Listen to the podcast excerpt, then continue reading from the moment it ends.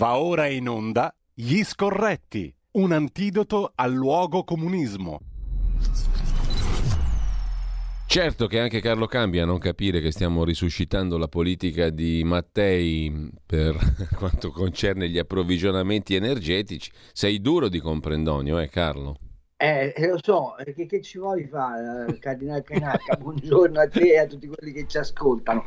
E non ci arrivo io, capito? Mi dicono che dico delle sciocchezze quando gli metti in faccia che fanno dei comunicati stampa in cui raccontano la verità addomesticata io non sto dicendo che è sbagliato, sto dicendo semplicemente che bisogna informare la gente esattamente per quello che si fa. Siamo andati giustamente in Algeria a cercare altro gas, anche perché ricordo che nel 2013 Enrico Letta, Dante, il, il, il, mm, come posso dire, il datore di lavoro di Tabacci, ha firmato gli accordi di, Venezia, di Trieste il 26 novembre del 2013 in cui ha portato la dipendenza dell'Italia dal 28% al 42% dal gas russo e questo però se lo dimenticano, non è che lo raccontano.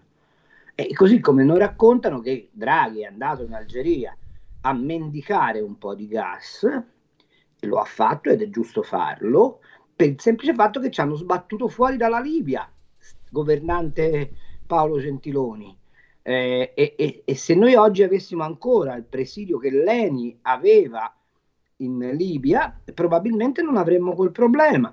Non, l'altra cosa che non hanno raccontato è che i famosi 9 miliardi a regime del gas che dovrebbe dare l'Algeria, quindi siamo ancora al 30% di sostituzione di quello che pigliamo dalla Russia, dovrebbero passare da un gasdotto che si chiama Transmed, che è vecchio e non sopporta quella pressione. E quindi bisogna pigliarne un po' alla volta, tant'è vero che di quei 9 miliardi, 3 arrivano via nave ammesso e non concesso che nel frattempo abbiamo fatto i gasdotti. Ma tutto questo non l'hanno raccontato agli italiani, gli hanno semplicemente detto, ah, Draghi va in Libia e, eh, scusami, va in Algeria e risolve il problema del gas. Altro, gli altri due paesi da cui vogliamo andare a pigliare il gas sono l'Angola e il Congo. Il Congo compra il 65% del suo grano dalla Russia. L'Angola dipende totalmente in questo momento dalla Russia per la sua capacità di sopravvivenza. Secondo te, li stiamo andando a comprare da chi fa la guerra a Putin o li stiamo andando a comprare da chi sta facendo ancora di più ingrassare Putin? A occhio, eh. Ecco, allora ha ragione Tabarelli che dice prepariamoci a razionamenti dell'energia, imprese e famiglie. Assolutamente sì, ma il fatto è che non te lo vogliono far capire. Allora la domanda che faccio io è, se vogliamo risolvere il conflitto, e bisogna risolverlo questo conflitto, perché se no veramente abbiamo un Vietnam alle porte di casa, c'è una strada sola, parlare chiaro agli europei, fare un referendum e dire volete morire per Kiev? Morire nel senso di economico. Se la risposta è sì, si fa una cosa molto semplice, si stacca il gas della Russia, si accetta di eh, diminuire le nostre economie, in particolare la nostra e quella della Germania, del 50% circa del valore, ma siccome Putin probabilmente non è che resiste a molto a lungo se non vende il gas a noi, eh, si, porta, si arriva alla pace, sapendo che torniamo indietro come volumi economici di 35-40 anni. Però questo alla gente lo devi dire chiaro, non è che a spizzichi e bocconi arrivi a una soluzione, eh, ci fai diventare, ci fai languidire non so come spiegartelo, è come quando devi levare il cerotto al bambino, no? Se glielo levi pezzetto pezzetto, quello soffre. Se gli dai lo strappo, sente male una volta e poi arrivederci, grazie. Questo è, è, è lo schema che abbiamo di fronte. Purtroppo, però, questa consapevolezza e questo coraggio non ce l'ha nessuno. Sai perché? Mm. Perché c'è un partner in questa guerra che sta guadagnando un sacco di quattrini e non rimette nulla e si chiama Joe Biden. Ecco, allora, quale... se Biden volesse fare veramente un'operazione per, a vantaggio della democrazia e della libertà, cosa sacrosanta e per la quale io mi batterò finché ho l'ultima goccia di sangue in corpo, dovrebbe fare una cosa, dire, cari europei, mettiamoci a un tavolino, voi dovete staccare la dipendenza da Putin, avrete una botta di quanto? 2, 3, 4, 5 mila miliardi sulle vostre economie, ecco, questi sono 5 mila miliardi che l'America mette lì, in partnership e voi fate ciò che è necessario. Questa sarebbe una vera alleanza. In questo momento in realtà si sta scontrando il blocco americano che ci ha ridotto per l'ennesima volta a periferia e il blocco anti-occidentale che è quello che alla fine vincerà perché non fosse altro per potenza demografica, per potenza di materie prime, per capacità di, di stare sul mercato. Gli americani ci hanno creato il problema Cina portandoli nel WTO senza regole e mo ce lo dovrebbero risolvere, invece sperano che lo risolviamo noi, attaccando Putin. Questo è lo schema. Però così non te la racconta nessuno, perché mm. raccontata così è scomoda, cioè significa pigliare tutto il mainstream che per vent'anni ha condizionato le scelte europee e buttarlo a mare. E questo non lo vuole fare nessuno, salvo i francesi se domenica prossima votano la Le Pen. Che è un altro, un altro tema interessante. Eh, intanto, a proposito degli Stati Uniti, eh, Joe Biden ha risposto in questi termini a chi gli chiedeva se in Ucraina fosse in corso un genocidio. Sì, ha detto Biden. Ho parlato di genocidio perché è sempre più chiaro che Putin sta cercando di cancellare l'idea di essere ucraini. Lasceremo agli avvocati decidere come qualificarlo a livello internazionale, ma di sicuro è quello che sembra a me. E gli ha risposto subito il presidente ucraino Zelensky, parole da vero leader. Quindi? Stanno dentro un Truman Show. Allora, io vorrei sapere dal dottor Biden perché gli Stati Uniti d'America non hanno mai ratificato la convenzione di eh, di Ginevra che prevede la Corte internazionale penale dell'AIA. Non l'hanno mai ratificata, né loro né gli ucraini. Per la verità neanche Mosca. Allora, di quale tribunale stiamo parlando? Vogliamo mettere tutti i genocidi sul tappeto? Allora il Nobel per la pace a Barack Obama probabilmente un po' vacilla, eh? perché non è che il sangue degli afghani o dei siriani o degli iracheni è diverso e, migliore, e peggiore del sangue dei, degli ucraini. La verità vera è che non ci vorrebbe sangue da nessuna parte. E la verità vera, sai qual è? È che hanno totalmente svuotato di contenuto l'ONU. Perché oggi, se ci fosse ancora un'ONU che funziona e al quale veramente gli stati de- delegano la soluzione dei conflitti, attorno al Donbass la cintura non la farebbero i resistenti ucraini, ma i caschi blu, con un esercito composto dalle 170 nazioni che fanno parte delle Nazioni Unite. Ma perché gli americani per anni, anzi per decenni, hanno ridotto i finanziamenti all'ONU? Quando avevano la testa con i presidenti democratici, in particolare con Clinton e Barack Obama, di continuare a fare le sentinelle del mondo. Perché oggi non abbiamo un'ONU che è in grado di interferire in questa crisi? Ma a te pare normale che di fronte a Papa Francesco che dice facciamo la via Crucis con una famiglia ucraina e una famiglia russa, il vescovo di, di Kiev risponda no. Mai l'ambasciata di, di, dell'Ucraina presso la Santa Sede dice non vi azzardate, ma è genocidio o è odio etnico? Perché può essere che quello di, di Putin assomiglia a un genocidio, ce ne vuole eh, per fare un genocidio, ma sicuramente sono violenze inaudite e, e, ed esecrabili, ma dall'altra parte non c'è una risposta eh, eh, che giustifichi quella condanna, c'è l'alimentare un odio altrettanto feroce. E allora la mia domanda è, ma dove vogliamo arrivare? Qual è il punto di caduta? No, appunto, Qual- questa è la domanda, perché allora tu metti insieme... Quanti quanti morti ancora dobbiamo contare?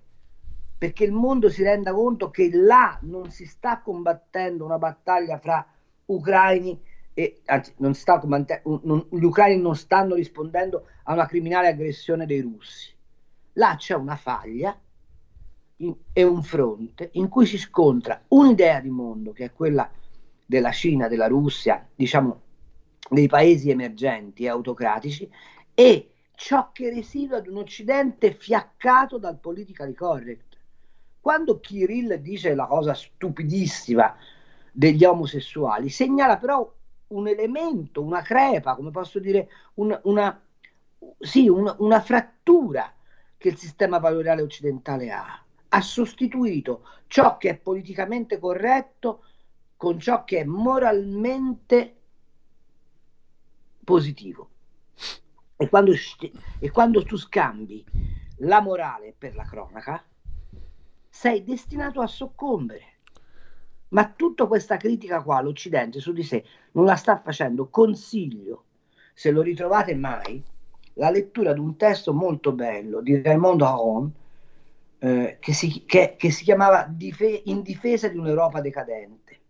Ci sono già dentro tutti i sintomi che hanno portato l'Europa ad abdicare alla sua funzione che sempre ha avuto nella storia, dall'impero romano in avanti, di essere quel faro di cultura, di civiltà, di tolleranza, anche con tutti i difetti che abbiamo avuto, dalla Santa Inquisizione alle, alle, alle guerre fra paesi, ma in Europa c'è sempre stata un'idea dell'uomo. Quell'idea dell'uomo è stata fatta tramontare e se tramonta quell'idea dell'uomo e l'uomo diventa o, sogge- o semplice soggetto o, o, oggetto di mercato o ancora peggio merce egli medesimo, si perde. Ma questo ragionamento non viene fatto più da nessuno ed è quello che determina la ferocia di questa guerra. Ecco, a proposito Carlo um, di ciò che dicevi prima, cioè dell'utilizzo di opzioni, diciamo, morali che diventano però più che altro armi di propaganda mediatica, io trovo francamente insopportabile che si possa utilizzare con leggerezza parole come genocidio, l'abbiamo detto prima, perché mm. il genocidio è una cosa di una gravità inaudita, cioè il genocidio richiama direttamente alla Shoah, alla tragedia della eliminazione programmatica eh, degli ebrei. Ha fatto Erdogan con, i, con, gli armeni, ma noi ora accettiamo che Erdogan tratti in nome della libertà. Ecco, per stavo per dire quello. E trova la sua radice ancora prima della Shoah, appunto, nella persecuzione sistematica in quanto armeni degli armeni da parte delle autorità turche. Paradosso appunto che Erdogan adesso è il pacere, no? uno dei, di coloro che dovrebbero portare la pace fra Russia e Ucraina. Ma al di là di questo, se tu utilizzi da un punto di vista politico, politico e sei il presidente degli Stati Uniti, la parola genocidio, credo che tu sappia cosa stai facendo, no? Ovviamente. e questa parola, questa parola, conduce in una direzione sola, una guerra totale, perché contro Hitler si fece una, una guerra mondiale, non si stette a guardare se bisogna trattare, se prende un pezzettino del Donbass o della Polonia o dei Sudeti, insomma, contro Hitler tu vai in guerra, no? Questo è, mi sembra chiaro ed evidente. Le armi chimiche, l'utilizzo di armi chimiche che sono crimini di guerra, gli stupri delle bambine ehm, davanti alle madri anziane, eh, i bambini deportati, insomma, praticamente c'è un'intera eh, narrazione che è terrificante e allora se uno la prende sul serio non può altro che andare a fare una guerra vera io non capisco. Ma allora cioè... gliela dichiarassero però. Cioè. Appunto, va, va, però diciamo, perché altrimenti quale, quale immagine ci restituisce tutto questo del famoso Occidente di cui parlavi tu poco fa? Una immagine che, che non è più credibile, che non è più rispettabile, che non ha un minimo di fondamento, perché se tu utilizzi impunemente questi termini, allora o appunto fai una guerra vera e la dichiari, o altrimenti mi stai prendendo in giro, perché poi alla fine la credibilità delle istituzioni occidentali nasce anche da questa, da, da questa cosa qui. Non puoi dire genocidio e poi star lì a guardare, o sbaglio? Assolutamente d'accordo con te, ma c'è un elemento secondo me di ulteriore ehm, disgregazione. Se l'Occidente perde la sua funzione attrattiva in termini di, eh, sto per dire supremazia culturale, ma lo dico in, in, in, maniera un po' abborracciata, cioè perde la sua capacità di raccontare al mondo la dignità dell'uomo, eh? che è poi quella che racconta il cristianesimo, parliamoci chiaro, tanto siamo sempre lì. Cioè, ma cos'è in fin dei conti che a me fa sentire uno dell'Ohio, a parte il fatto che abbia la pelle bianca, abbia gli occhi celesti, eccetera, eccetera, più vicino a me di un signore rispettabilissimo di Kabul? Non è il colore della pelle, non è il colore degli occhi, è che probabilmente abbiamo entrambe un DNA di civiltà in cui la centralità dell'essere umano ha una premi- prema- preminenza assoluta.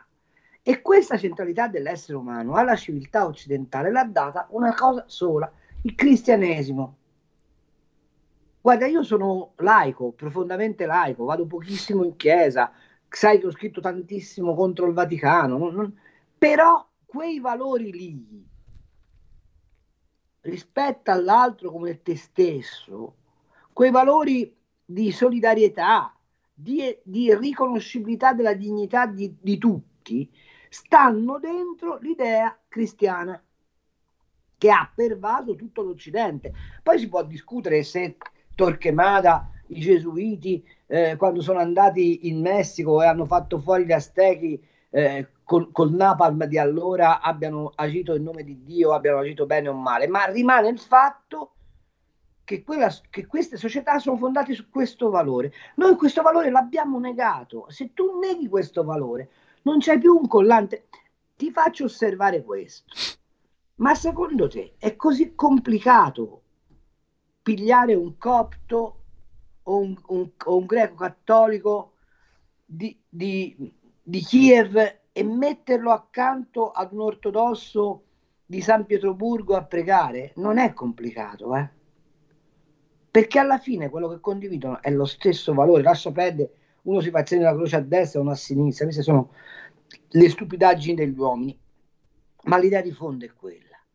Ma è chiaro che se noi quell'idea di fondo l'abbiamo negata e eh, non abbiamo più un denominatore comune di valore e se non c'è un denominatore comune di valore è evidente che poi vai a degli scontri feroci. Ma siccome noi abbiamo rinunciato a questo, il resto del mondo non ci vede più come un, uh, un archetipo al quale conformarsi, ma ci vede semplicemente come una terra di conquista appunto da pigliare.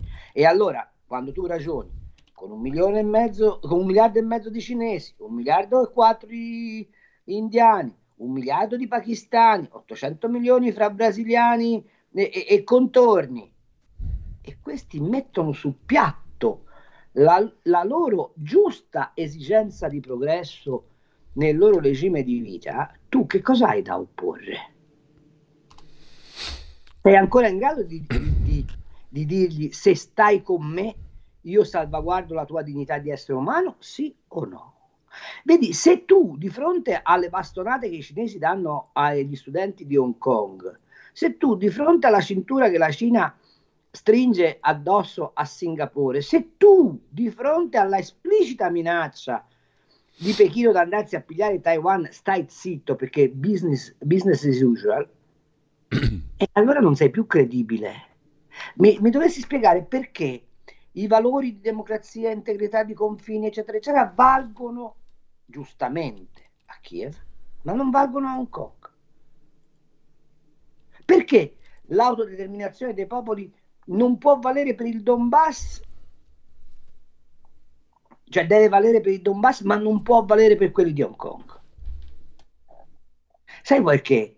Perché fare la guerra a Putin, che ha un PIL di 1500 miliardi, è molto più comodo che fare la guerra alla Cina, che ha un mm. PIL di 15 miliardi. Tutto per questo, non per altro.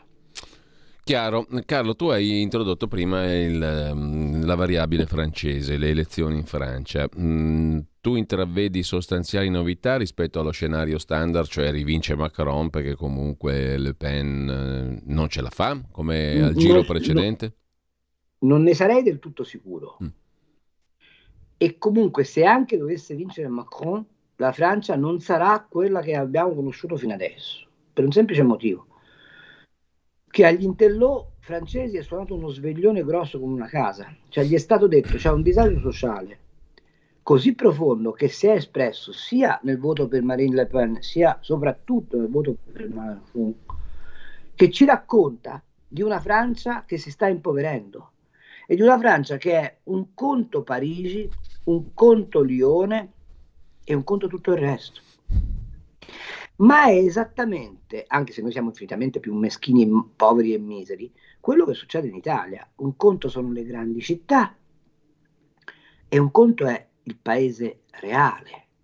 Sai, quando sento dire l'auto elettrica, tutto elettrico, e poi io faccio un'obiezione, ma il governo lo sa che il 65% degli italiani sta in comuni sotto i 5.000 abitanti, che circa il 40% della popolazione italiana è sulle soglie della pensione e che in quei paesi non arrivano né i treni né gli autobus e che se gli togli la macchina questi sono confinati dentro un loro universo senza più contatti col mondo. Lo sa questo?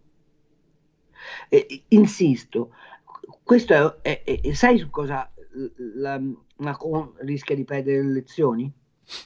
Sì. Sul fatto che l'Unione Europea sta mettendo il bavaglio alle stalle, sul fatto che i vigneron francesi, i contadini francesi sono stufi di guadagnare troppo poco. Sai su cosa la perderà le elezioni? Sul fatto che nelle banlieue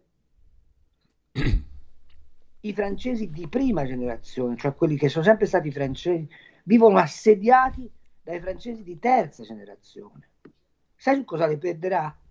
Sul fatto che la mitica organizzazione statale francese, o oh, rispetto alla nostra, per amor di Dio, non c'è confronto, però sta perdendo colpi. La sanità francese non risponde più come rispondeva prima. E sai perché? Perché Macron ha, come tutti quelli che vengono da quel tipo di censo, assolutamente finanziarizzato lo Stato. Ma è quello che è successo in Italia. Il problema è che i, i politici francesi vengono formati all'École supérieure, de, eh, all'école supérieure de, de, des administrations. I nostri invece vengono formati sulle gratinate del San Paolo, ma mh, a parte questa differenza è esattamente il percorso che stiamo facendo. Te guarda Draghi, sta facendo un DEF, un, un documento di economia e finanza, nel quale che sembra scritto d'accetto alla qualunque. Siccome l'incertezza è massima, buttiamo lì dei numeri, poi casomai li correggiamo. Ma è accettabile. Tu vedi possibile una vittoria di Marine Le Pen domenica, sì. l'altra? Sì, perché credo che l'inettitudine dell'Europa di fronte alla pandemia e anche la divisione dell'Europa di fronte alla crisi del gas non abbiano più quella capacità di condizionamento delle coscienze individuali che hanno esercitato fino adesso. Beh, questo sarebbe mm, una novità rilevantissima sul piano europeo, eh. genererebbe molto probabilmente altre novità a catena, a cascata. Non sto parlando della putinizzazione dell'Europa che mi sembra un, una, stupida- no, una, una stupidaggine, colossale. Ecco, appunto. Eh, Però in eh, termini invece di cambiamento di un assetto politico che si era stratificato negli ultimi 10, 15, 20 anni, sì, quello sì, mi sembra. La domanda è, l'idea d'Europa che, che avevano i, i, quelli del manifesto di Ventotene è quella che ha costruito l'Europa? No. Ma l'idea d'Europa che oggi noi dovremmo avere è quella che viene praticata? No perché la domanda è, abbi pazienza figlio mio, ma se ti chiedo il gas, compriamolo tutti insieme, non si compra per un semplice motivo, che la Norvegia estrae gas e ha guadagnato 150 miliardi di euro nell'ultimo anno con l'innalzamento dei prezzi, perché la Germania compra gas più di noi dalla Russia, ma lo compra a un prezzo più basso, quindi non vuole disturbare il, ma- il manovratore, perché la Francia ha giustamente con una politica lungimirante, è lì che vedi che la, l'école supérieure d'administrazione funziona, alle centrali a, a nucleari. nucleari. e quindi non gli frega niente, quindi ha un'altra politica, eh, perché il Lussemburgo sta attaccato all'Olanda e l'Olanda è il primo trader di, di, di, è quella che gestisce il mercato dell'energia in Europa, e, però su questo non ci mettiamo d'accordo e va bene. Sull'agricoltura ci viene detto dobbiamo produrre più grano, ma dovete ammazzare le bestie perché le bestie sono quelle che mangiano i cereali e quindi dovete smettere di mangiare carne per avere più grano. Ma quanto più grano? Ah, più grano per un anno, perché poi da, dal 2023 ritorna il set aside e il famoso milione di ettari sdoganato ve lo riportate a casa, eh, lo rimettete a selvatico. Poi gli dici, scusa, ma io ho le DOP e le IGP che sono la colonna portante della mia economia agricola. Che vogliamo fare? No, no, no, il DOP e il IGP ora diventano semplicemente come dei diritti d'autore e chiunque vuole fa un prodotto e dice che è DOP. Dopodiché eh, quelli del parmigiano, del grana, del San Daniele, del Parma, eccetera, eccetera, che fanno? E, è la stessa Europa che ti dice che tu dal, 2020, dal 2030 devi smettere di girare con le macchine endotermiche e poi quando gli dici scusa un attimo, ma i microchip li, per fare le macchine elettriche, chi li costruisce? I cinesi. E le batterie che le fa? I cinesi. E, ehm, e, e le colonnine di alimentazione che li fa? I cinesi. E qual è il mix energetico dei cinesi? Te lo dico io. 58% carbone, 20% petrolio, scusa, 20% gas, 10% eh, petrolio. Quindi tu mi stai dicendo che io devo andare con una macchina elettrica che mi costa l'ira di Dio, che mi impedisce la mobilità per come ero abituato a, a, ad averla, per obbedire all'idea green, utilizzando delle macchine che sono costruite in Cina, alla quale io trasferisco ricchezza perché per comprare la, la, macchina devo comunque pagarla, che per costruire quella macchina utilizza tutte le energie fossili possibili e immaginabili? Carlo, abbiamo una piccola pausa. La tua radio è ascoltabile anche con la televisione in digitale. Sul telecomando della televisione digitale o del tuo ricevitore digitale puoi scegliere se vedere la TV o ascoltare la radio. Risintonizza i canali radio e troverai anche Radio Libertà, canale 252.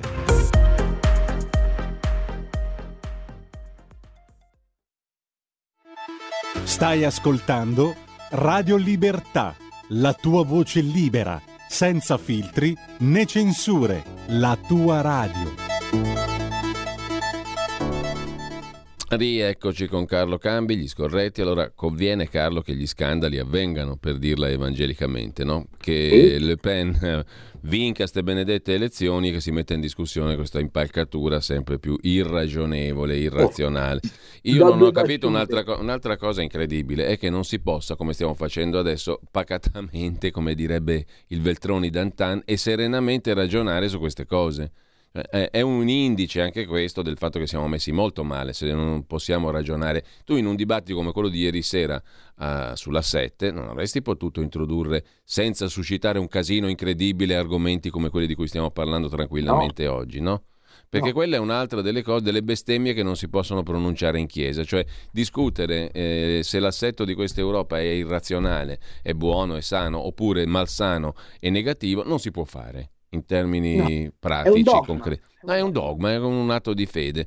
È un'altra cosa che non ha senso, no? Per cui io dico eh, e auspico, Marine Le Pen o chiunque sia, perché non è questione di dire la Le Pen mi piace o non mi piace. Mi piace che si ponga fine a una, a una cosa intollerabile, cioè al fatto che non si possa ridiscutere di come meglio impostare un'idea anche buona, quella dell'Europa, finché era un'idea di mercato, di collaborazione, di sviluppo, era un'idea ottima, no? quella dell'Europa, del, del mercato comune europeo. Sì, ma guarda che anche lì... Anche lì però, tu, tu, dicevi prima del manifesto di Ventotene, io dentro ci, tro- ci, ho sempre trovato anche delle pulsioni totalitarie politicamente e istituzionalmente sì, inaccettabili, no? Perché comunque disegnava un mostro che è poi quello che abbiamo imparato a conoscere più o meno. Se tu lo porti dal punto di vista politico-istituzionale, quel manifesto lì, secondo me, è, è da rigettare completamente. Però l'idea di un mercato, di una collaborazione, finché rimaneva in un ambito economico, penso che potesse essere una cosa ottima. Ma non devi fare l'euro però. No, certo, euro a parte perché quello è, un, è uno strumento di sovranità politica. Nel no? momento in cui fai l'euro, la moneta è politica, eh, appunto, la moneta è politica, appunto. Eh, non puoi fare un'altra cosa, cioè se fai l'euro fai gli Stati Uniti d'Europa, con un piccolo particolare, se mi permetti, che tutti gli Stati Uniti sono nati da un genocidio cioè hanno azzerato le precedenti identità e hanno sostituito eh certo, con una certo. nuova identità. Eh, gli americani, se non avessero fatto fuori i nativi, non avrebbero fatto gli Stati Uniti d'America. E d'altro canto, scusami Carlo, non è proprio la stessa cosa, però eh, i problemi politici che si pongono in Europa derivano proprio da questo, dal fatto che ci sono tradizioni, identità, popoli e culture politiche, istituzionali e storie diverse. Mm certo. Ma come fai? Allora, facciamo un ragionamento. Ora, la butto proprio in, in, in, in antropologia da accatto. Ma se tu abiti in Norvegia, ok? Dove hai eh, una densità di popolazione, ci sono più alberi che persone, dove hai otto mesi all'anno di non luce. Eh, Qual è il tuo stile di vita? È chiaramente uno stile di vita molto individuale, a piccolo clan, che qua, se tu sei un italiano che ha costruito la piazza mm. sul modello della Gorà greca, dove la comunità si riunisce ad ogni ora del giorno e della notte e dove le attività di lavoro sono scandite dall'intervallo continuo di contatto con l'ambiente che vivi, puoi avere la stessa dinamica? No, a meno che tu non abbia costruito una scala valoriale così profonda che il tuo riferimento non è al come vivi, ma al perché vivi. Ma noi non gliel'abbiamo raccontato agli europei questo. Gliel'abbiamo raccontato elevando a simulacro la moneta, che ha senso solo se tutte le economie d'Europa vengono messe insieme con profitti e perdite, altrimenti avrai sempre un'unica moneta per popoli che vivono, producono e si riferiscono a valori diseguali. Eh certo. Carlo, um, prima di aprire le linee e di sentire anche le opinioni di chi ci ascolta, come al solito, il numero è lo 02 66 20 35 29 per la diretta, 346 64 27 756 per i messaggi WhatsApp anche audio. Prima di questo abbiamo parlato di Francia, torniamo un po' in Italia. Tu hai accennato prima al DEF e alla figura di Mario Draghi. Mm, sta girando anche la, l'ipotesi, la voce che Draghi si dimetta in estate, varando addirittura una finanziaria in stra-anticipo. Non so quanto fondata sia la cosa, certo che politicamente da una parte il governo non è più così solido, la maggioranza anomala che lo sostiene scricchiola sempre di più. E poi all'orizzonte c'è un discorso di eh, economia pubblica. Il DEF è lo specchio del fatto che i conti pubblici italiani mh, mm, sono messi molto male mh, mm, e soprattutto è messa molto male però l'economia reale. E in un quadro in cui i conti pubblici sono dominati dalla dimensione debito che prima o poi qualcuno ci, farà, ci dovrà far ripagare, no? bene o male, il conto verrà presentato. Secondo, l'economia reale è in grossa crisi, come si fa soltanto a ipotizzare uno scenario in cui si pagano più tasse? Perché al, al, al netto di tutto la delega fiscale profila un orizzonte in cui si pagano più tasse. Questo è il pericolo concreto. Come fai a concepire di far pagare più tasse a un paese che è già messo male così? Detto in maniera un po' volgare, Carlo. Di fatto il paese sta già pagando più tasse perché quando Draghi dice non metterò nuove tasse, basterebbe pigliare l'ultimo bollettino dell'Istat e spiegargli che la pressione fiscale è ufficialmente arrivata al 51,8%. E quindi mm, c'è una contraddizione di fondo. No, non puoi farle pagare più tasse, ma vedi, io credo che siamo arrivati eh, allo shock definitivo. Qui c'è una strada sola, bisogna che lo Stato si ritiri. E, e se non fai la rivoluzione liberale, eh, cioè dici alla gente la flat tax per capirci, poi bisognerebbe aprire un dibattito su come farla, su, di quale entità, eccetera, eccetera e devi dire alla gente abbiate pazienza ragazzi, ci sono delle cose che lo Stato non vi può più garantire. Eh, non, non, non, le pensioni tarocche di invalidità, non le pensioni eh, tarocche di assistenza sociale, non il reddito di cittadinanza, eh, non la sanità gratis per come l'abbiamo concepita fino adesso, probabilmente non eh, eh, i 150.000 forestali della Sicilia. Cioè vorrei far, farvi notare che noi abbiamo 10 volte i forestali che ha il Canada pagati dallo Stato.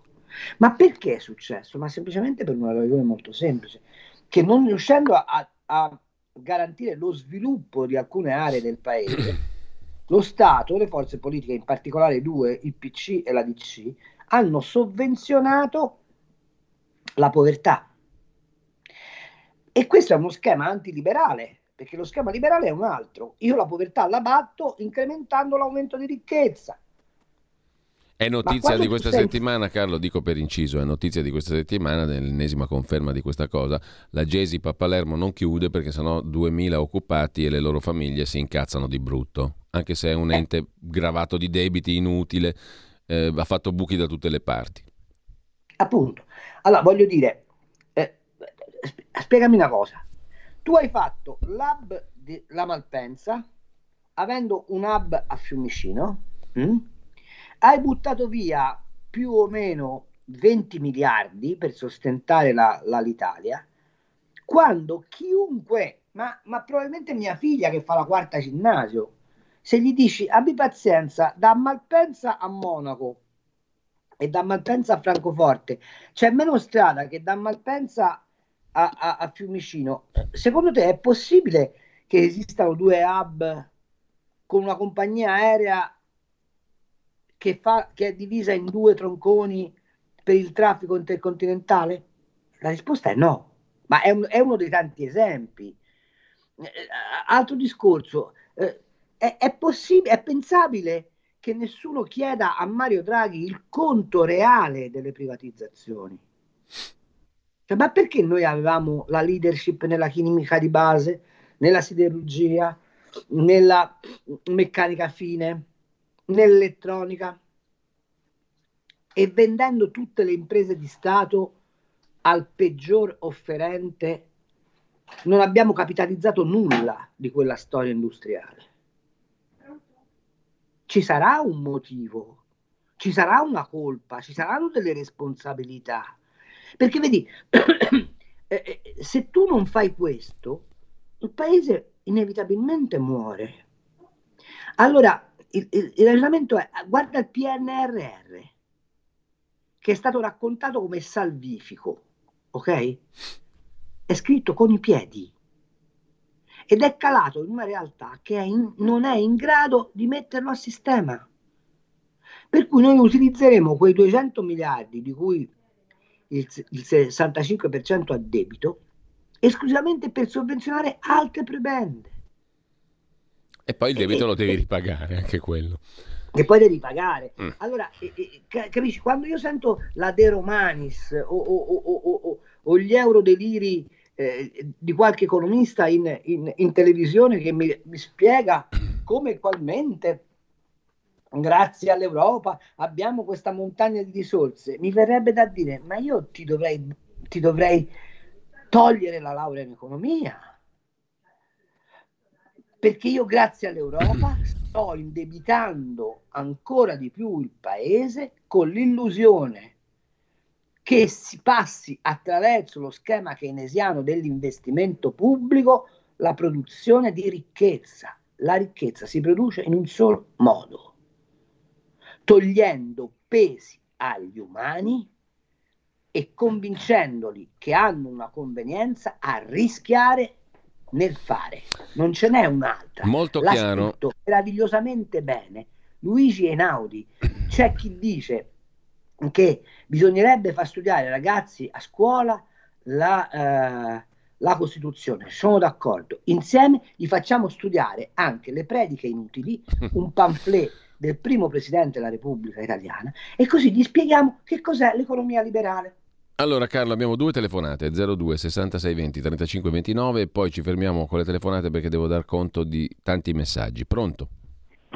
Pronto? Buongiorno. Buongiorno Cainarca, buongiorno al dottor Cambi. Prego. Eh, io mh, mm, circa un mese fa, all'inizio della guerra, insomma, avevo mandato un messaggio alla vostra radio eh, dicendo appunto che più che preoccuparsi come riempire il serbatoio, in futuro sarebbe stato da preoccuparsi di come, fare, come riempire la pancia. E adesso, eh, visto che i complottisti sono anche catastrofisti, guarda caso ci stiamo avvicinando a questa, a questa eventualità. Le domande sono due per il dottor Cambi. No? Allora, in giro eh, circola circa denaro per circa otto volte il PIL mondiale effettivo, dicono. Allora, ehm, c'è chi sostiene che o scoppia tutto, cioè scoppia la bolla più grande dell'universo, oppure eh, purtroppo quello che io sto vedendo è che si sta portando l'economia reale a costare otto volte tanto, cioè ci sono aumenti che già arrivano al 300-400% effettivi, io me, me, ne accorgo anche con il mm. mio lavoro così, cioè eh, l- è possibile che per risolvere questo problema, cioè di tutto questo flusso di denaro, si arrivi a, a questa soluzione, cioè a far costare tutto, eh, ot, non dico otto volte, ma insomma tanto di più per risolvere questo tipo di problema, erodendo così Bene. i risparmi. Eh, la seconda domanda, questa è proprio secca secca. Sì. Il, eh, lo stato d'emergenza eh, riguardo alla guerra prevede che il governo possa requisire qualche cosa ai cittadini? Grazie, vi ascolto per radio. Bene, eh, l'altra telefonata, pronto? Sono Gianni da Genova, ciao Giulio, un ciao Gianni. a Carlo e buona Pasqua a, a tutta la famiglia di, della Radio Libertà e che ci sia un po' di serenità. Eh, noi siamo partiti con un'Unione Europea nata male, naturalmente togliendo le radici giudaico-cristiane. Poi, se si pensa che nella seconda guerra mondiale hanno bombardato il monastero di Monte Cassino gli alleati e abbiamo come, come patrono, poveretto, San Benedetto, che, che, che chissà come piange lui e la sorella scolastica. Qua siamo ai livelli di distruzione totale della nostra società. È un disastro. Abbiamo Draghi, Mon- Mattarella e, e, e, Amato. Cioè abbiamo qua eh, la, la, la, Troica, più quella che viene da oltreoceano. Se il nemico è Putin, cosa, cosa si può dire di Joe Biden, di Zaleschi e compagnia cantante? Beh, certo che Carlo, in effetti non ci avevo pensato, però eh, pensare che nel 2022 abbiamo Draghi, Mattarella e Amato, io vent'anni fa non l'avrei detto, eh, non ci avrei scommesso proprio così papale papale. Um... Vabbè, e ci sono vuol dire che qualcuno ha delle responsabilità per cui ci siamo eh, arrivati. Certo, appunto. Questo. Carlo, ma te la parola poi ti giro dei messaggi allora, ai quali il, rispondere velocemente. Non mm. c'è un meccanico rapporto fra la massa di moneta circolante e l'incremento dei prezzi per portarli a quel livello. È vero però che avendo una massa di denaro circolante, di, denaro, insomma, di, di, di carta circolante molto elevata, l'inflazione tende ad alzarsi mm. e quindi si alza, si alza tutto. il punto semmai è un altro, è che i produttori di materie prime sono allocati in paesi che hanno livelli di vita più, molto più bassi dei nostri e stanno giustamente pretendendo di arrivare al nostro livello di vita. Quindi il rincaro non è tanto derivante solo ed esclusivamente dalla massa finanziaria che è in giro, ma è derivante dal fatto che noi abbiamo trattato, fra virgolette, da schiavi il resto del mondo.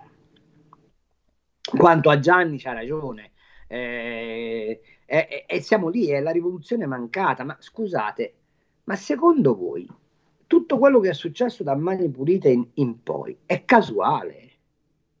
Ma non vi è venuto in mente che caduto il muro di Berlino l'Italia ha perso la sua funzione di frontiera per un certo tipo di schieramento e quindi andava messa in liquidazione? E se ci fate caso, dall'89 in avanti sono successe una serie di accadimenti che hanno portato l'Italia in liquidazione. Ed oggi abbiamo insediato una, tria, una tria, triade che sono i commissari liquidatori dell'Italia. Cioè, non, non, mi pare così complicato. È stata liquidata una classe politica anche, no? no eh... Il problema qual è? È che i partiti che dovevano contrastare sta roba si sono accodati alcuni ed altri non hanno avuto l'intelligenza di capire dove si andava a finire. Tutto lì. Carlo, ti giro dei messaggi ai quali ti chiedo di rispondere proprio a mo' di tweet eh, velocissimamente, così li eh, leggiamo tutti. Eh, scrive Fabio da Vercelli.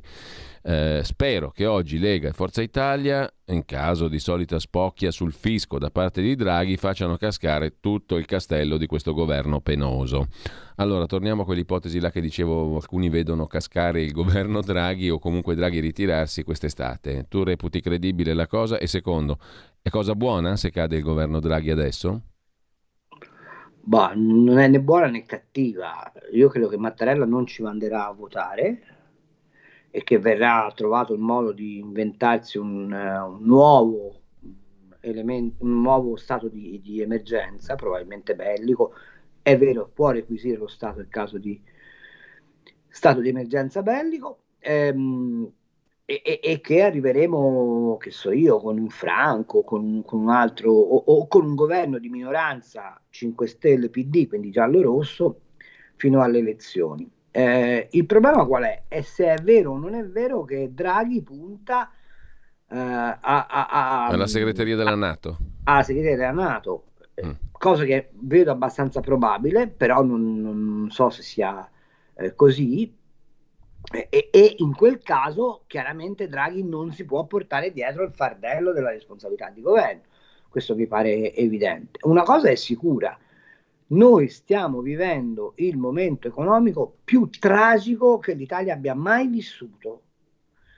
Ieri sera, a, a, di martedì, un economista della Cattolica di Milano ha detto una cosa che secondo me non sta né in cielo né in terra.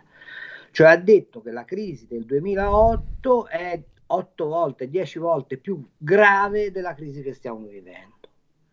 Questo è vero se tu ti riferisci allo scenario mondiale ma se tu ti riferisci allo scenario italiano, non è così.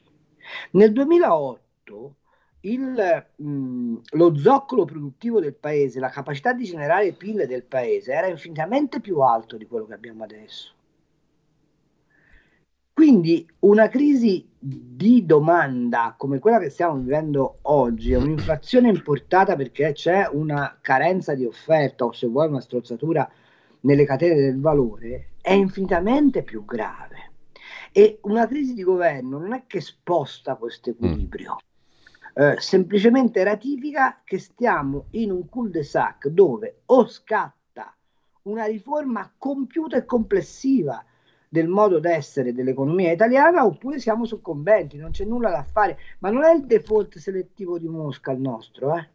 Cioè se noi chioppiamo, chioppiamo di brutto. Carlo scrive Gino con Maria di Ostia, necessita assolutamente sconfiggere il dittatore Putin, costi quel che costi. Boicottiamolo anche col gas, è l'unico modo, anche se comporta enormi sacrifici. E poi, dottor Cambi, quanti sogni Le Pen non vincerà mai? Scommettiamo un caffè? Ma non è un sogno, è un calcolo di probabilità. Io sono anch'io convinto che sia difficile che vinca. Uh, ma um, non è improbabile, cioè è meno improbabile di altre, di altre volte.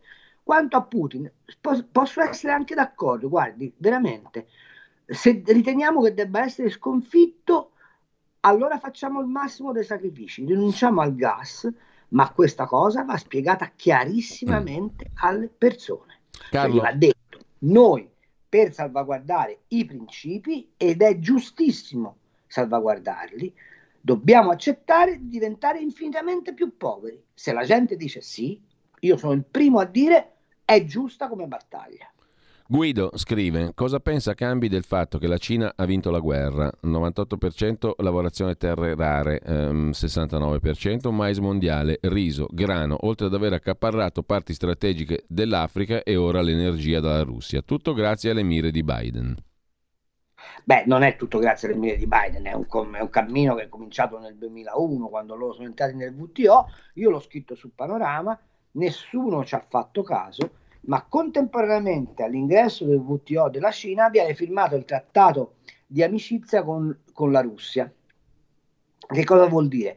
Che la Cina sa perfettamente di essere carente di materie prime e se deve dare la spallata al mondo ha bisogno di assicurarsi un serbatoio sia energetico che di fornitura di materie prime per sostenere la sua uh, ipertrofia industriale. Questo ha fatto. Oggi la Cina ha vinto la battaglia commerciale, le rimangono due battaglie da vincere. La prima, quella monetaria, cioè per marginalizzare il dollaro e tutto quello che sta succedendo intorno al rublo, intorno allo yuan, soprattutto allo yuan agganciato al petrolio, questo, questo racconta. La seconda cosa avere un'area di influenza geografica così rilevante da confinare gli Stati Uniti d'America e, e, e, i suoi alleati in un angolo del mondo e questo sta provando a fare e come lo fa la Cina con gli aiuti alimentari. Un audiomessaggio. Buongiorno a tutti, sono Laura da Buona. Eh, volevo chiedere a Carlo Cambi un suo parere sugli scenari eh, fra 15 giorni dopo le votazioni se vincesse Macron se vince, o se vincesse la Le Pen e eh, eventuali ricadute sull'Italia eh, in entrambi i casi. Grazie, buona giornata a tutti. Ne abbiamo già parlato, però ricadute sull'Italia nel dettaglio tu ne vedi dal voto in Francia se vince Le Pen? Uh, beh, sì, ricadute sull'Italia, se vince la Le Pen ovviamente cambia la, la, geometria europea e quindi inevitabilmente cambia anche la geometria italiana dove probabilmente le forze che da sempre mettono in discussione questa Europa ne hanno un trascinamento. Potrebbe però anche esserci la, la, la, come dire, una crisi di rigetto. Abbiamo pochi minuti. Macron, il cambiamento a livello europeo sarà ancora più, più severo perché approfittando della debolezza della Germania, che ha un'economia che non va affatto mm. bene e che ha un governo, quello della formazione a semaforo, abbastanza litigioso al suo interno, passeremo da una trazione tedesca a una trazione francese e forse per l'Italia non è peggio. Dicevo velocemente, abbiamo pochi minuti, Carlo, ti giro i messaggi. Se la moneta è politica, scrive un ascoltatore, le banche centrali sono private, siamo in democrazia? Ah, che bella domanda. Formalmente sì, ma se voi considerate che da dieci anni in questo paese ci sono governi che non sono stati, che non esprimono il consenso elettorale, la risposta ve la date da soli. Mario, si parla sempre delle votazioni francesi, non si parla mai eh, lo, del fatto che loro in un giorno hanno votato pure lo spoglio? Sì, insomma, la, la, lo spoglio le credo la velocità del, del, nei eh, risultati. volete scoprire adesso che la Francia ha 300 anni di amministrazione rigorosa rispetto a, all'Italia che a parte i tentativi, tentativi generosi di De Gasperi non ci ha mai messo mano, cioè, non, non ho capito No, non mi pare allora, Altro messaggio, debito pubblico non è un problema, basterebbe che la BCE che lo detiene e crea denaro dal nulla lo cancellasse, scrive un ascoltatore. Se l'Europa vuole sopravvivere può partire da qui. Poi ai fondi pensione americani, scozzesi, eh, glielo racconta lei. Eh. Mentre dite al signor Cambi, scrive Antonio, che abbiamo sì 150.000 forestali, ma anche milioni di liberi professionisti che dichiarano redditi da poveri. E quindi? E quindi, e quindi fanno bene perché come ha detto Einaudi evadere le tasse in Italia è una forma di difesa Paolo da Marsala, la cosa che più spaventa è che un paese. L'ha che... scritto il Presidente della Repubblica, eh, non lo dice Cambi. Ora, a parte la battuta, eh, è vero che sono, c'è una sacca di evasione, ma non sono i, i, i, professionisti i veri evasori. Io i veri evasori li cercherei magari nelle multinazionali che vengono qua e fanno decine di miliardi di di fatturato, per esempio Amazon, e non pagano un, un euro di tasse in Italia. Eh, li cercherei, per esempio, eh, nelle cartiere delle false fatturazioni. Le cercherei, per esempio, nel, anche nel, nei cassa integrati col doppio lavoro.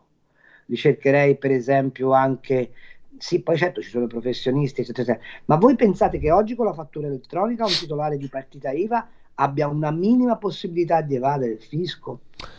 Paolo da Marsala, siamo alle 10.27, abbiamo due minuti. La cosa che più spaventa è che un paese che esportava tecnologia ed eccellenza in tutti i campi, l'Italia, sia ridotto in ginocchio da un gruppo di burocrati miopi ed incapaci.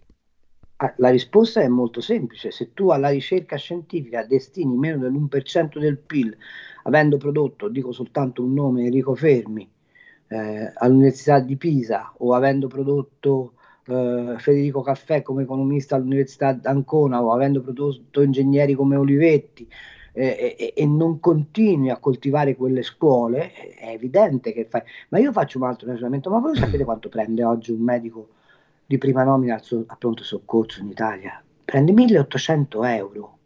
Sapete quanto lo pagano in Germania un medico di prima mo- nomina? 4200 euro. Quindi di che cosa stiamo parlando? Il problema è che questo paese si è dimenticato di coltivare il valore dell'individuo ed ha preferito un assistenzialismo generalizzato eh, condividendo la povertà invece che in, in, incentivando la costruzione di ricchezza. Questo è il vero punto. Anna, l'Italia non andrà mai bene finché è governata da Roma e da gran parte dei meridionali politici che vogliono no, l'assistenza a tutti i costi. È, è inaccettabile, non c'entra nulla. Guardi che Pirandello era meridionale, eh? cioè guardi che i grandi ingegni italiani vengono dal meridione. Non è per questa strada che si costruisce un paese. Un paese si costruisce avendo la capacità di riconoscere il giusto dalle, dallo sbagliato, avendo la capacità di premiare chi ha valore e mettendo in campo la meritocrazia. Un paese si salva così, indipendentemente se uno è nato a Caltanissetta o a Bustazzizio. Allora, dobbiamo chiudere, mm, eh, però um, ho in tempo di eh, citarti l'ultimo messaggio, Gianni da Roma. Noto con crescente preoccupazione moltissime analogie economiche e sociali di costume col periodo storico che ha preceduto le precedenti due disastrose guerre mondiali. Sbaglio? Si chiede, ci chiede Gianni. Eh, non del tutto, anche se mi auguro che non sia così. Allora, ci sono altri messaggi, però non facciamo in tempo a darne conto. Io ringrazio tutti coloro che comunque hanno partecipato. Grazie a Carlo Cambi. Ci ritroviamo domani sera con la rubrica di economia, l'ufficio Cambi, alle 19 del giovedì. Mm, eh, e intanto grazie Carlo, buona giornata. Grazie a te Giulio e mi raccomando per sapere come va Radio Libertà. Ciao. Avete ascoltato Gli Scorretti, un antidoto al luogo comunismo.